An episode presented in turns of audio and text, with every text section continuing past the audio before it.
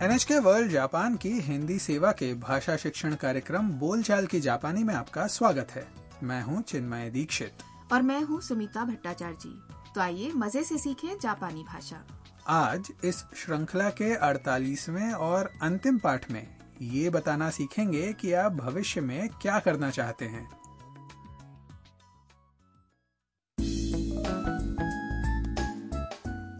हारूसान house के निवासी Kyoto घूमने आए हैं वे सुप्रसिद्ध कियोमिजू देरा मंदिर में हैं। सब पहाड़ी के ऊपर बने मुख्य भवन के मंच पर खड़े हैं और ताम अपने साथियों को अपना सपना बता रही है तो आइए सुनते हैं 48वें पाठ की बातचीत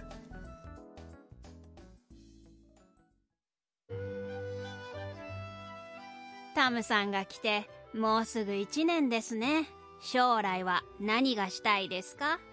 卒業したら日本で働きたいです旅行会社で働きたいですいいね日本の魅力をいっぱい伝えてくださいね応援してるよはい頑張ります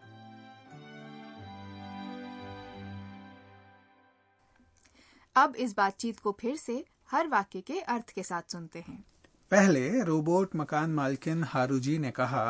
タムさんが来てもうすぐ1年ですね ताम जी को आए जल्द ही एक साल होने वाला है 将来は何がしたいですか भविष्य में क्या करना चाहती हैं? ताम ने उत्तर दिया 卒業したら日本で働きたいです पढ़ाई पूरी होने पर जापान में काम करना चाहती हूँ 旅行会社で働きたいです यात्रा कंपनी में काम करना चाहती हूँ ये सुनकर काइतो ने कहा いいね अच्छी बात है फिर हारू जी ने कहा 日本の魅力をいっぱい伝えてくださいね जापान के आकर्षणों के बारे में खूब जानकारी फैलाइएगा फिर मिया ने कहा 応援してるよ अच्छी तरह से काम करना तो ताम ने जवाब दिया はい頑張ります हाँ पूरी कोशिश करूंगी तो ताम आगे चलकर जापान में ही काम करना चाहती है आशा है उसे अच्छी नौकरी मिल जाएगी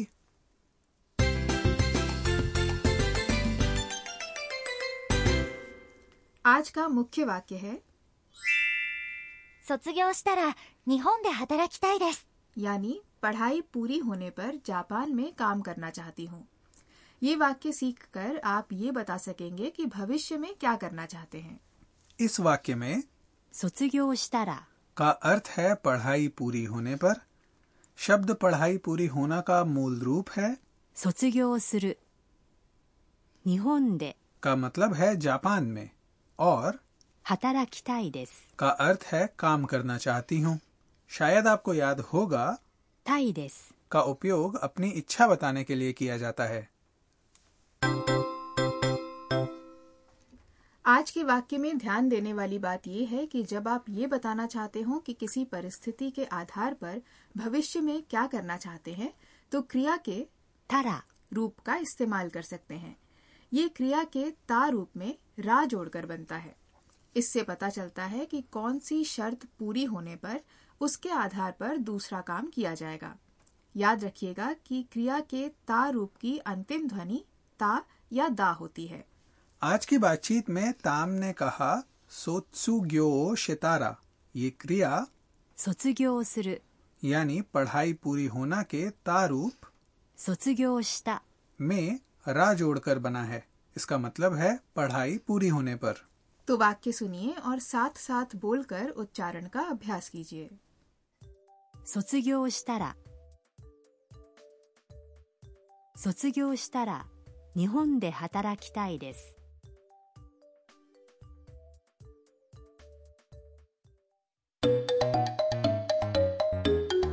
अब एक छोटी सी बातचीत सुनते हैं जिसमें एक विदेशी पर्यटक एक जापानी महिला को बता रही है कि वो नागासाकी पहुंचने पर क्या करना चाहती है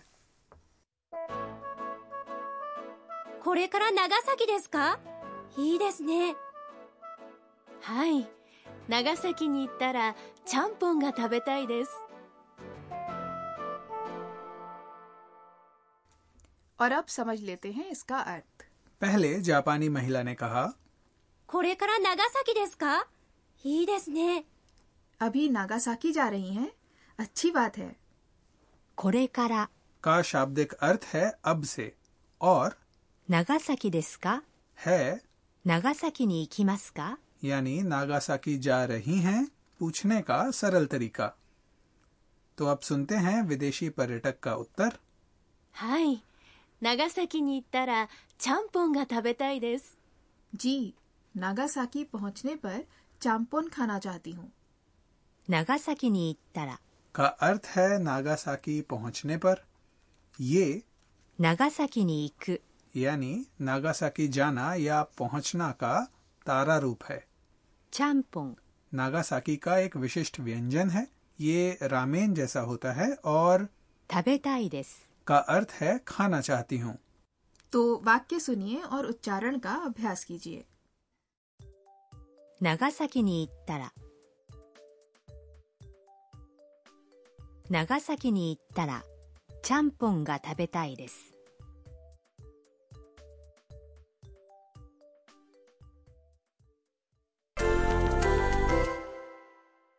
अब वाक्य बनाने की कोशिश कीजिए मान लीजिए कि आप जापान में हैं और अपने देश लौटने वाले हैं आप कहना चाहते हैं कि गर्मियों की छुट्टियां शुरू होने पर फिर से जापान आना चाहता हूँ गर्मी की छुट्टियां शुरू होना को जापानी भाषा में कहेंगे 夏休みになる इसमें शुरू होना या बनना के लिए क्रिया है なる और इसका तारा रूप होगा なったら और फिर से जापान आना चाहती या चाहता हूँ बोलने के लिए आप कहेंगे また日本に来たいです तो वाक्य बनाने की कोशिश कीजिए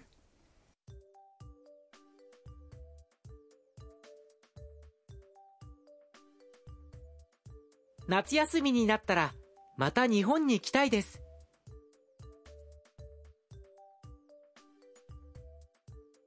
夏休みになったらまた日本に来たいです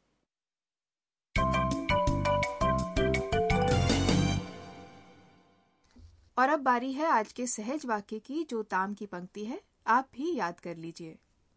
頑張ります頑張ります का उपयोग हर संभव प्रयास करने का इरादा बताने के लिए किया जाता है तो आप भी वाक्य सुनकर उच्चारण का अभ्यास कीजिए 頑張ります और अब आज की बातचीत एक बार फिर से सुन लेते हैं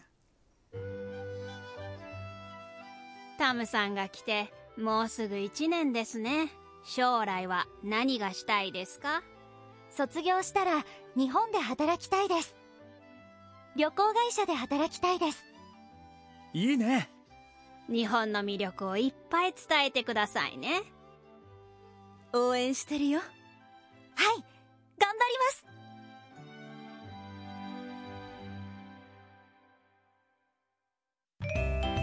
食いしん坊カイトにお任せ अंत में हम लेकर आए हैं अंश काइतो के साथ खाना पीना आज के पाठ में हमने नागासाकी के मशहूर चाम्पोन व्यंजन की बात की इसलिए आज आपको बताएंगे जापान के क्षेत्रीय व्यंजनों के बारे में जापान के हर क्षेत्र में वहाँ के विशिष्ट व्यंजन हैं, जैसे ओसाका ओकोनोमियाकी के लिए प्रसिद्ध है इस व्यंजन में सब्जियों मांस और अन्य सामग्री को मैदे और पानी के घोल के साथ मिलाकर तवे पर पकाते हैं ये गर्मा गर्म खाने में बहुत स्वादिष्ट लगता है जापान के पूर्वोत्तरी भाग में स्थित आकिता प्रिफेक्चर का किरिताम्पो मशहूर है इसे बनाने के लिए चावल को दबाकर सीख पर चिपकाते हैं और फिर सेंक लेते हैं किरिताम्पो आमतौर पर हांडी में बनाए जाने वाले गर्म व्यंजनों में डालकर खाया जाता है जापान में ऐसे और भी बहुत सारे व्यंजन हैं। यहाँ घूमते समय नए व्यंजनों का भी भरपूर आनंद लीजिएगा